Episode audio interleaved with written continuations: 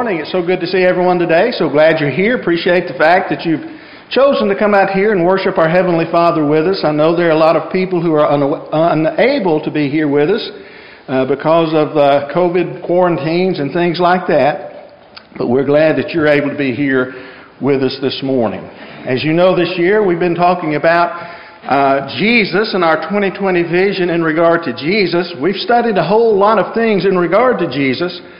But I want us to close out the year by thinking about some challenges that Jesus gives us as we not only live the rest of this year, what few days are left in it, but the rest of our life as we enter into the new year. So we'll be talking about that. But as we do that this morning, one of the great motivating forces of life is a challenge, right? If somebody challenges us to do something, it sort of motivates us, it moves us to do some things. Now, some of you may recognize this young lady and this uh, older lady, same lady, but uh, uh, Marcia Brady or Maureen McCormick, as she is uh, her real name. But uh, she said something interesting that I ran across as I was preparing for this lesson. She said, As soon as I hear the word competition, I get serious and start doing everything that I can do. And that's the real way a lot of folks are. You know, if you tell me that something can't be done, I'm going to do my best to try to get it done or bust a gut doing it. You know, that's the old saying that we used to have. And so we get motivated by a challenge. I also ran across something that was pretty interesting as well, and, it was called 17 uh, uh, struggles only ridiculously competitive people understand by Covey, and I'm not sure that I can pronounce this correctly, Biocola. Now, I'm not going to give y'all 17, but I'm going to give you four of them. Here's, here's a struggle that he said that people have. He said, even when you have a totally laid back demeanor and come off as a complete uh, come off as completely calm, if you find yourself in any kind of competition whatsoever, your body, mind, and soul will treat it like a life and death situation. I mean, you just got to get in there and do everything that you can. That's that bust the gut kind of thing that we talk about. Here's a second one that he said. He said, not wanting to participate in something because you're not sure if you have a chance of winning, so you're like, why even bother?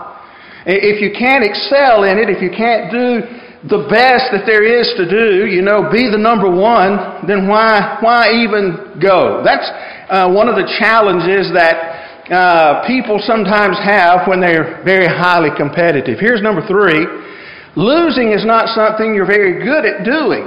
And however graceful you will take it to save face, you feel dead inside from the pain.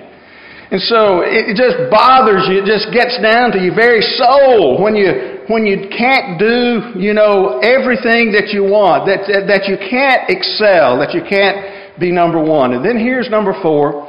You're not above competing with people in anything who are either half your age or twice your age because really when it comes to winning, age ain't nothing but a number.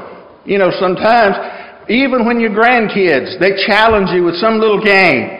You want to beat them too, you know, and, and it really doesn't make any difference. But when you're really competitive, that's the kind of idea that people have. But competitiveness and challenges, as we look at them, they go hand in hand. When we're challenged, that competitive nature comes out in a lot of folks. And so we're talking this morning about being challenged. Men have been challenged by other men throughout the, the ages. Many of you may be familiar with Winston Churchill. Uh, back in uh, World War II, uh, he was the leader of, uh, of uh, England. And uh, here's one thing that he said, and I think it has to do with that competitiveness and that challenge. He says, This is the lesson never give in. Never give in. Never, never, never, never, in nothing, great or small, large or petty, Never give in except to convictions of honor and good sense. Never yield to force. Never yield to the apparently overwhelming might of the enemy. At what some have called the darkest hour of World War II for England, Churchill stepped up and challenged people And uh, as a result of that, they were able to overcome the challenges that they were facing because of the war. And so, men have challenged men throughout the ages. But again, this morning, I want you to understand that no one has ever challenged men like Jesus has challenged men. Jesus has challenged men. He's challenged you. He's challenged me by his life and the example that he set. And he's also challenged us by his words and the teaching that he did and the things that he has left for us in the Bible, his word. And so he has challenged us. Now, as we think about that, I want to look at three simple things this morning that Jesus challenges us to do. And they're not going to be new to you, I'll go ahead and tell you that. But they are challenges that sometimes people throughout the entire world fail to meet. And sometimes even those who are, who are uh, what we would call followers of Christ have problems meeting the challenges that Jesus has left for us. So, what is number one? What is challenge number one? Jesus has challenged us to follow Him. Jesus has challenged us to follow Him. Now, if you were with us last week, you know that we looked at a passage of Scripture from the book of Matthew, chapter 4. Let's look at verses 18 through 20 again, just briefly this morning. The Bible says, when walking by the Sea of Galilee, he saw two brothers, Simon, who's called Peter, and Andrew, his brother casting a net into the sea, for they were fishermen. And he said to them, Follow me, and I will make you fishers of men. And immediately they left their nets and followed him. Now, we talked more about that last week, but the ultimate thing that we came to is this. We know that they left and they followed when Jesus challenged them to leave their business and follow him. That's exactly what they did.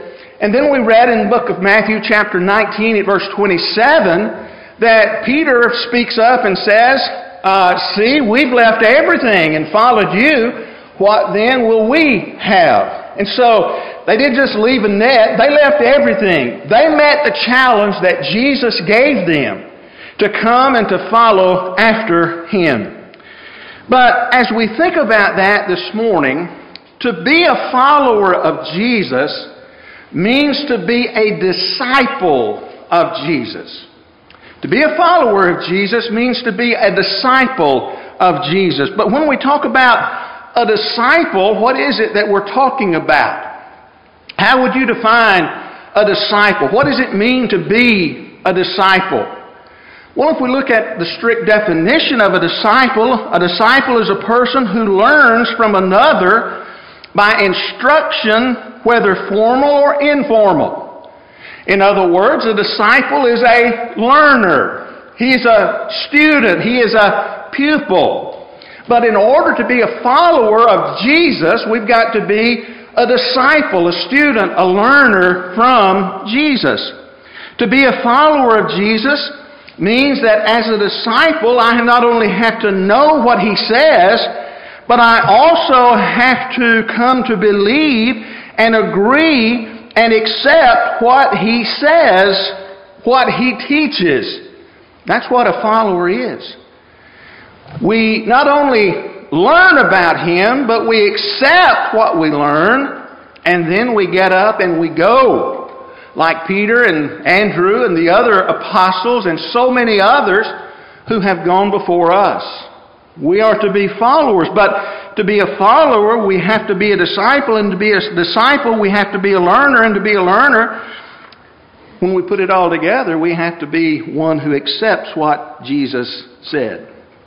1 Peter chapter 2 verse 21 says, "For to this you have been called because Christ also suffered for you, leaving you an example so that you might follow in his steps." Why would you want to follow in His steps.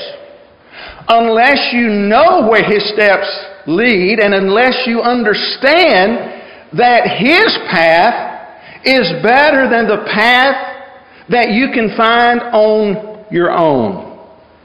It's that idea of learning about Him, and it's that idea of accepting so that you will walk in His footsteps, not making footsteps of your own. In the book of Matthew, chapter 16, at verse 24, the Bible says, Then Jesus told His disciples, If anyone would come after me, let him deny himself and take up his cross and follow me. How many times have we read that passage? How many times in your personal reading? How many times in Bible classes? How many times in sermons have you heard what is said here in Matthew chapter 16 at verse number 24? We are to follow after Christ, but in order to follow after Christ, notice that he says that something else has to be done. That we deny ourselves. We understand that our footsteps, the path that we're on, what we just got through talking about, is not the right path. It's not the path that leads to life. The only one that leads to life is the one that Jesus has set for us. And so we deny ourselves and we take up our cross and we follow Him. Now, again, as we're thinking about His footsteps and following after Him, let me mention two or three things to you this morning. There's some things that we have to understand and remember when we're following in Jesus' footsteps. And it still relates to this passage as well, very, very much. But as we look at it, number one, Jesus came to do the will of another. That's a part of denying ourselves, but as we follow in His footsteps, we have to remember that He came to do the will of another. How do I know that? We'll look at John chapter 6 at verse 38. Jesus Himself says, for I have come down from heaven not to do my own will, but the will of Him who sent me. Do what, Jesus? I didn't come down here so I can do what I want. I came from heaven to earth in order to do the will of another. It's important for me to understand that. If I'm going to be a follower of Jesus, I have to deny myself. I have to take up my cross, that is, begin to do the will of another. Just as Jesus came down to do the will of his Father who is in heaven, you and I have to surrender our will to Jesus and follow after him. But it means that we have to surrender our will. And folks, we're not good at that. People who have so much in a society that offers so much, we're not good at surrendering our will. There's too many other things that we like that we want. And so it's really, really hard for people to surrender their will to Jesus. But think about what Jesus had in heaven. If you think we've got it good, think about what he had. And yet, when he came down here, he was willing to give it up and surrender his will to his Father. Jesus' very mission was to do the will of another. Not only that, but Jesus prayed for others. This is what we're talking about, in, or at least some of what it means to follow after Jesus. Jesus prayed for others. Now, again, as we think about Jesus and how he prayed for others, look at the book of Luke, chapter 23, at verse 34. Jesus is hanging on the cross, and Jesus said, Father, forgive them, for they know not what they do, and they cast lots to divide his garments. In, in previous lessons, I think even in one this year, we talked about how Jesus prayed, Father, forgive them. And and the terminology that is used in the original language refers to the fact that Jesus kept on saying, Father, forgive them, for they know not what they do. And in this passage, we find these men who are down at the foot of, uh, of the cross and they're, they're casting lots for the very garments of Jesus. And Jesus prays for them Father, forgive them, for they know not what they do. Father, forgive them. Can you imagine Jesus praying for those people? Those people who are standing down there taking his very clothes and, and trying to divvy them up, and, and, and they're going to take them home with him because he's not going to need them anymore. He's going to be dead. And Jesus said, Father, forgive them, for they know not what they do. You know, in this life, I've had a lot of good folks pray for me. And I was reminded even more of that when we were going through the COVID thing. I, I got messages, we got messages from all over. From churches in Tennessee, from churches in Georgia, from people in other places, other states throughout our nation. Heard you had COVID. We're praying for you. Had a lot of good folks pray. Folks here at Midway have prayed for us. We understand that. We know that. I've had a lot of good people pray for me. But you know what? I am so thankful that there was an occasion that I read about my Lord praying for me. Look at the book of John, chapter 17, verses 20 and 21. I do not ask for these only, talking about the 12 or the 11 at that time, because uh, Judas is already uh, uh, uh, is about to betray him, but he does pray for Judas in this same prayer. I do not ask for these only, but also for those who will believe in me through their word. Who? Also those who will believe in me through their word. You may all be one, just as you, Father, and are in me, and I in you that they also may be one in us, so that the world may believe that you have sent me. On that night, Jesus not only prayed for Peter, Andrew, James, John, Philip, Bartholomew, Thomas, Matthew, Jesus prayed for me. Jesus prayed for you.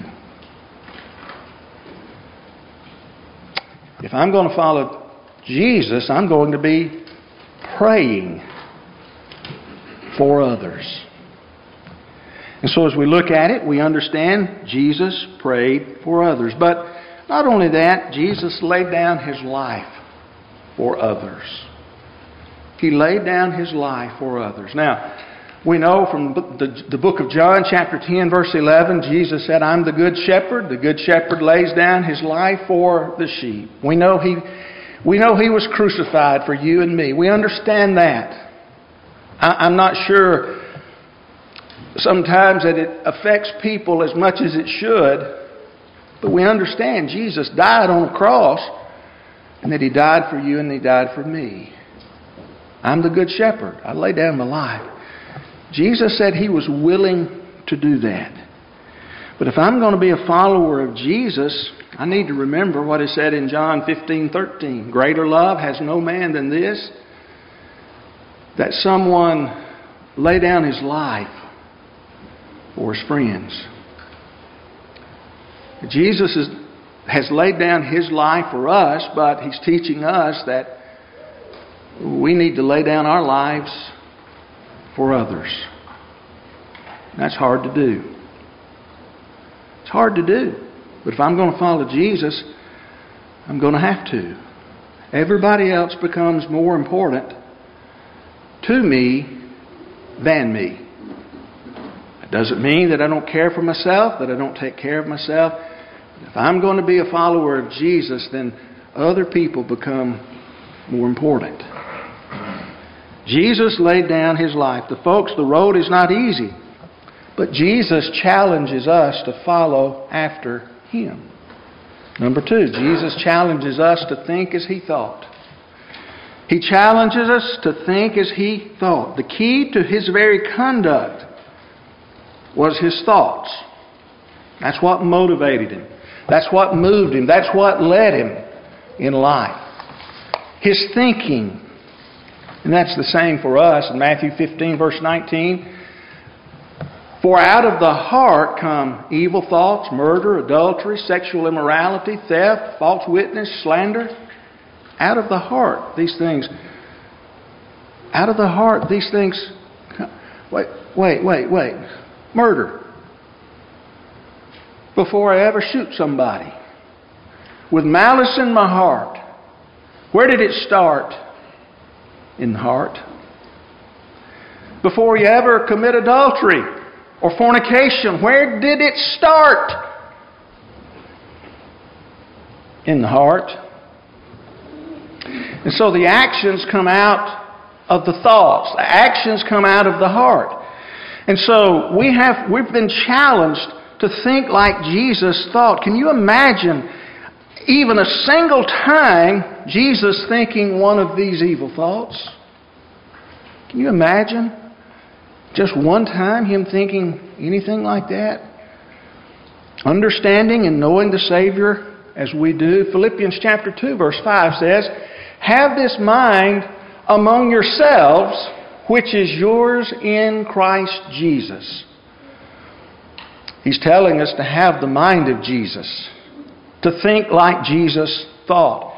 The Apostle Paul wasn't done talking about how we're to think in the book of Philippians. In Philippians chapter 4 at verse 8, he says, Finally, brothers, whatever is true, whatever is honorable, whatever is just, whatever is pure, whatever is lovely, whatever is commendable, if there's any excellence, if there's anything worthy of praise, think about these things. Now contrast something. I said a while ago, I, can, I can't even imagine one single time when Jesus would have thought about murder and adultery and sexual immorality. But I can't think of a single time when he didn't think about whatever's true and honorable and just and going down that line. That moved him every day of his life. Because that was his thinking. And so we're challenged by him to think like him. Then, number three, Jesus challenges us to obey as he obeyed to obey as he obeyed. A lot of times when we think about Jesus, we understand him as being the Lord of all, as being the King of kings and the Lord of lords. He is the ruler. We remember what is said about him in the book of Matthew, chapter 28, verse 18. All power, all authority is given to me in heaven and on earth. And we preach about that power, we preach about that authority. And we talked about him earlier in this year and, and his creative power and how that nothing was created that has been created without him. And we've talked about the power that he had in the miracles that he performed, in walking on water, suspending the very laws of nature and walking on water and, and being challenged by Satan, you know, to cast himself off of, uh, of the pinnacle of the temple because uh, the angels would care over him. In other words, the very laws of nature again, gravity itself would be suspended for him. We think about all of the power, all of the might that backs him up as God. Sometimes we forget about his obedience. He challenges us to obey as he obeyed. Look at a passage back to Philippians chapter 2, verse number 8 this time. And being found in human form, he humbled himself by becoming obedient to the point of death, even the death on a cross.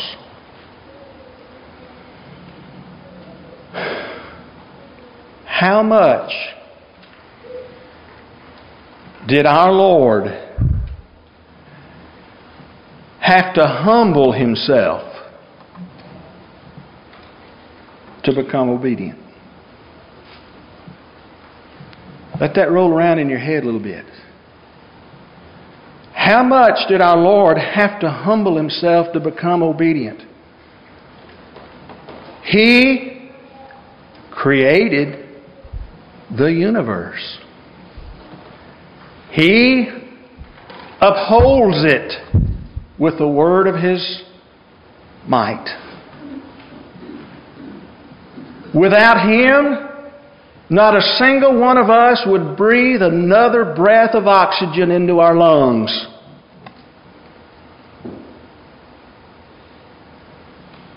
And yet he humbled himself.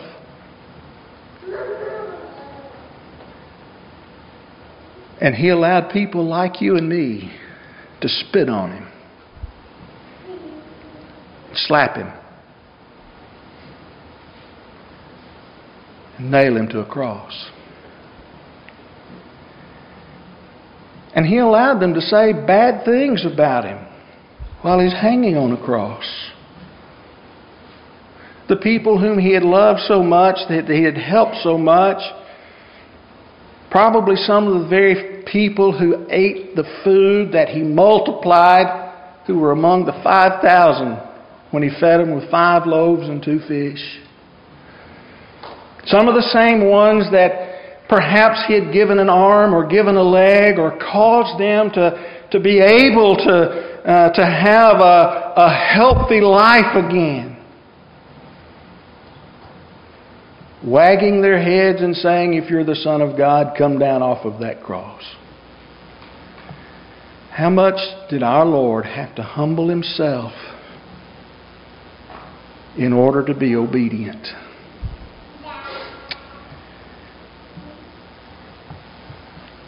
Obedience is defined to listen to, to attend to, to submit, to follow the commands or guidance, to comply with. We can define obedience. We may put it in our own words, but we understand what it means. Children, from the time that they're old enough to begin understanding anything, begin to understand if they're living in a good home, what it means to obey their parents, to do what mama and daddy say. But Jesus followed commands. He humbled himself and became obedient, not just obedient in a little bit, even to the point of dying on a cross. With that in mind, look at the book of James, chapter 1, at verse 22. But be doers of the word, not hearers only, deceiving yourselves. What does that verse say? Obey what you read. Obey what you hear. Obey what comes from the Word of God. Be obedient. How much of it? All of it? What about the hard things? Well, yeah, those too. Because if I'm obeying as Jesus obeyed, the hard things are still a part of obeying. Here's another passage, uh, Philemon, verse 21. There's only one uh, chapter in the book of Philemon, but look at verse 21. Confident of your obedience, I write to you knowing that you will do even more than I say. This is the Apostle Paul. He's writing to Philemon. He's writing about a runaway slave, a slave that Philemon had owned, slave by the name of Onesimus, a slave that has now returned home. Paul has sent him home. And Paul is asking Philemon to take Onesimus back and, and, to treat him not as a slave anymore, but to treat him as a brother. And, he didn't say turn him loose. He said if you treat him as a brother, he'll continue to be beneficial to you. But pay close attention to what Paul said. Paul said, confident of your obedience, I write to you. Obedience. Now, I want to focus on that for just a moment or two. One of the things that is very interesting to me is written down here in earlier verses in this uh, one chapter book. It's interesting to me that Paul did not command Philemon to comply with his letter. Now, now remember, verse 21, Paul said, I'm confident of your obedience But it's very interesting to me that Paul did not command Philemon to obey him. Look at verse five, uh, verse eight. Paul said, "Accordingly, though I am bold enough in Christ to command you to do what is required." Let's stop right there for a moment. Paul said, "I have the authority in Christ to command you to do what I'm telling you to do here in this letter, what I'm asking you to do in this letter. And Paul said, You know, I'm bold enough to do that if need be. Paul had written a number of commands to other folks. Uh, he's, the, he's the writer of most of the New Testament. It's the Holy Spirit that moved him, guided him into teaching us the majority of the things that God wants us to do. Paul said, I'm not above commanding you to be obedient to what I'm asking here in this letter. But look at verse 9. Yet for love's sake, I prefer to appeal to you. I, Paul, an old man and now a prisoner also for Christ Jesus. Paul said, I could command you to do it, but I, I'm not. Just asking you to. I'm appealing to you. And Paul, why is it that you can appeal and you can then be confident that Philemon will obey?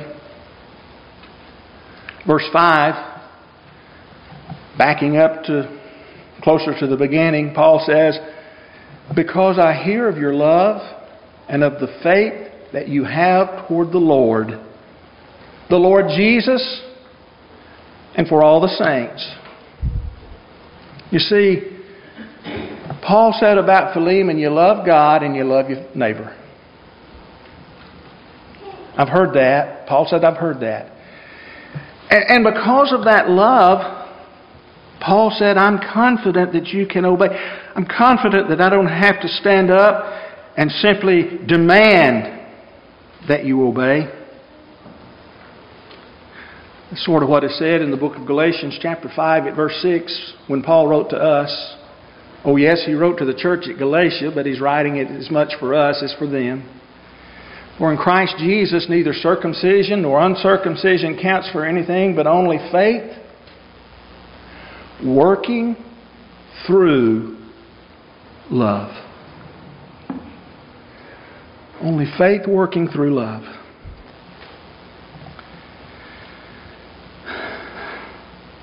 got a very serious question. I wish I'd put it on the slide, but I didn't. Do you obey God because you fear Him or because you love Him?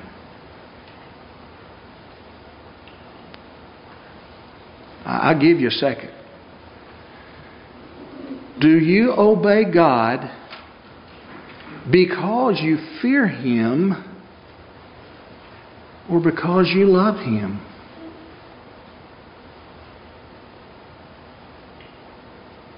Do you fear going to hell?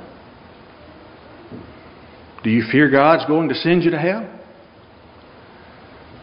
Do you fear that if you don't have just everything just right in your life, that God is somehow going to just take you out? punish you. And that's the reason you worship Him. That's the reason you hold your tongue. That's the reason you keep from doing certain things in life, or do you do those things because you love Him?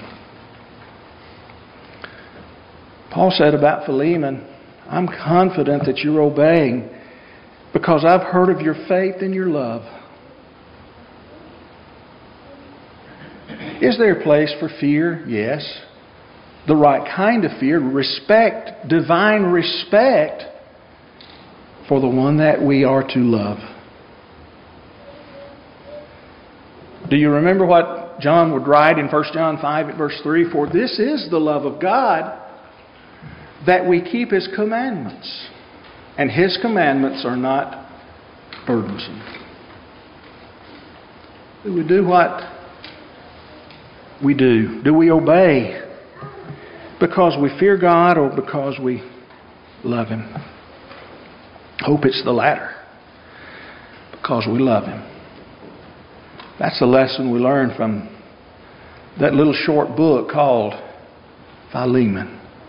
Jesus challenges us to obey as He obeyed. Why did Jesus obey His Father? Because He loved Him. Let's close out our lesson this morning. You see, the challenges of Jesus were designed to make one the kind of person he was created to be.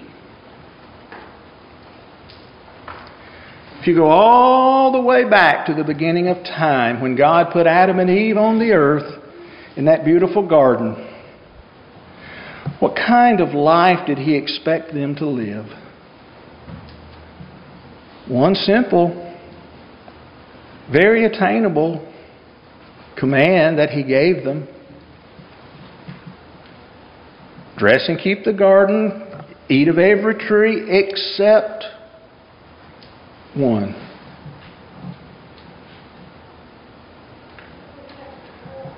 And what was God going to do for those two people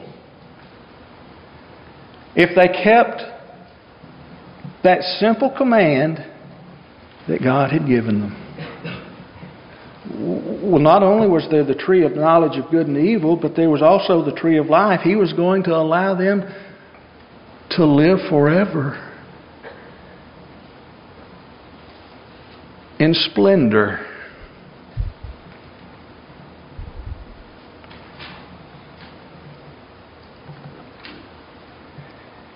And that's all Jesus is challenging us to do to be the kind of person that we were created to be. That's what life is all about. It's what it's all about. So that leads you to a second thing this morning. See, you just have to ask yourself today if you desire to take up the challenges of Jesus. Is that really what you want to do? Would you be willing to follow Him? Would you be willing to think as He thought? Would you be willing to obey as He obeyed? Those are simple things to say, hard things sometimes to do, but the most important things that we can even think about.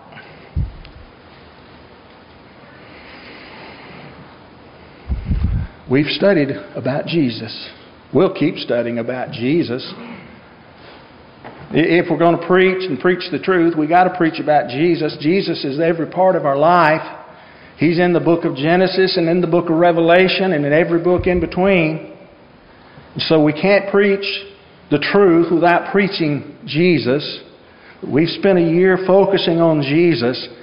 But if we're not willing to take up the challenges of Jesus, we've spent our year for nothing. For nothing. Our knowledge of Him, even though we might increase it even more than what we have, I know that we can. There's so many other things that we wanted to share.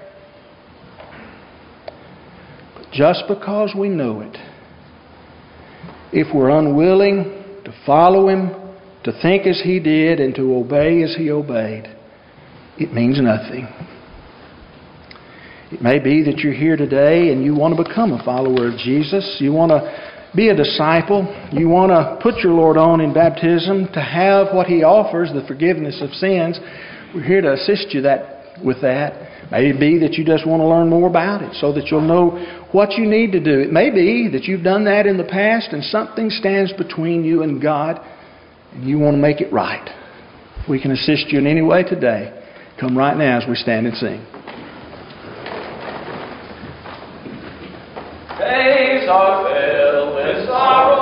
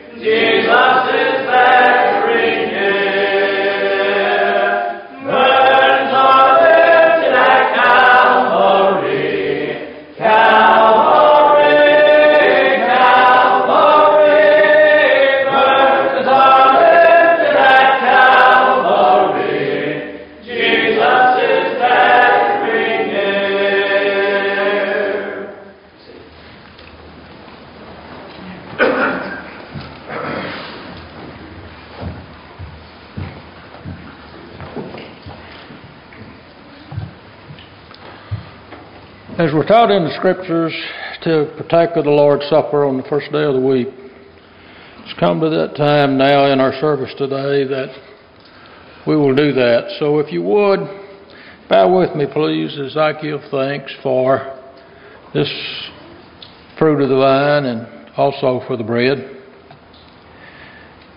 Heavenly Father, we thank you so much that you loved us so much that you sacrificed your Son on the old rugged cross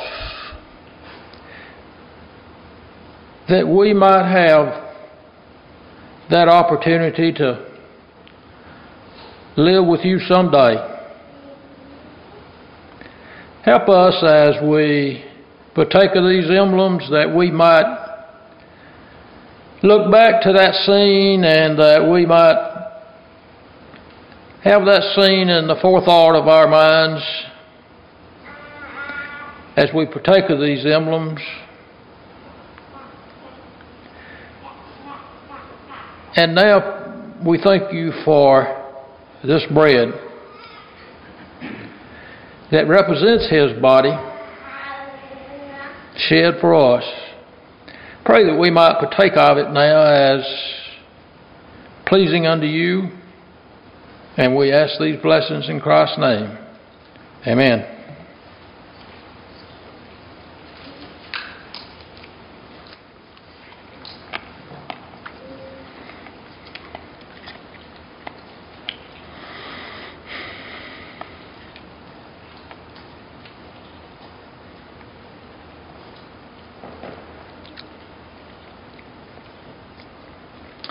With me, please.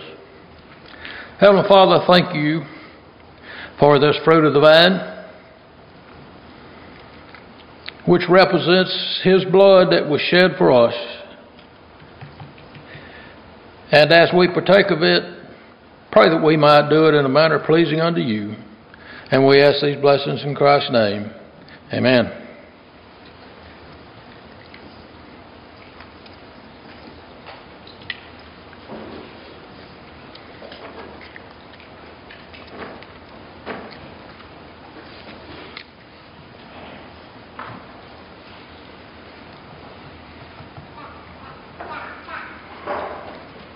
And as we're taught in the scriptures to observe the Lord's Supper on the first day of the week, we're also taught to give back to God who gave us everything.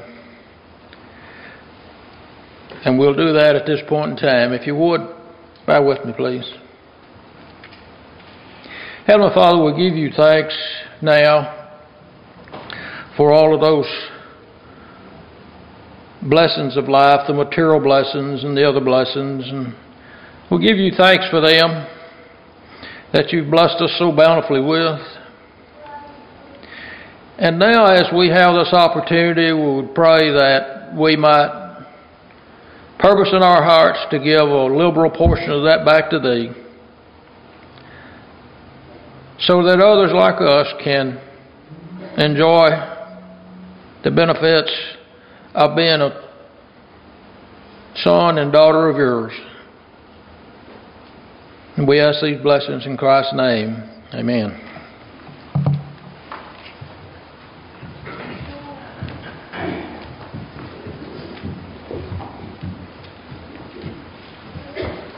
Thank you, Brother Mark, for another fantastic lesson. It was a, that was a really, really good lesson this morning, so thankful to be able to hear that. Uh, thank you for your presence again, and uh, for all those that are joining us virtually. I'm thankful that you are able to do that in that way.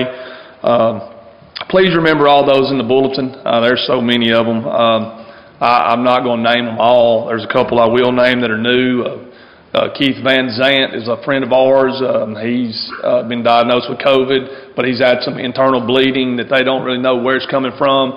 He's going to have a bone marrow in the morning uh, on Monday and uh, he is uh, in the hospital right now. And so uh, just pray for that family, the Van Zant family. Also, Margaret Margaret Guthrie has been. Uh, she has COVID. She tested positive for COVID, and and uh, that's the the uh, wife of Jerry Guthrie. Y'all know probably all know Jerry. Um, So, and I don't know if Jerry's feeling that well either, so he may have it as well. So, uh, just remember that family in your prayer in, our, in your prayers as well. Um, there's a lot of people out there that are that deal with that men, the, the mental side of it is a is a tough deal. So just remember those uh, those that are on quarantine uh, and having to stay in and not be able to get out. That's a that's a mental strain. So just reach out to them if you can, and uh, just encourage them. Please be uh, remember to join us tonight, five o'clock, uh, for our virtual worship, uh, and then on six thirty on Wednesday for our midweek Bible study. And then uh, again next Sunday, which will be in the new year, 2021, uh, here at the building at 10 o'clock, and hopefully we can put uh, put 2020 behind us uh, if the good Lord is willing. Um, so please remember to stay safe out there, and just uh, remember to, to spread the gospel to as many as we can. And if there's any, do I need to make any other announcements or any other do we need to mention? Uh, I'll do that right now if I need to. So uh, if not, uh, Terry can close us in prayer.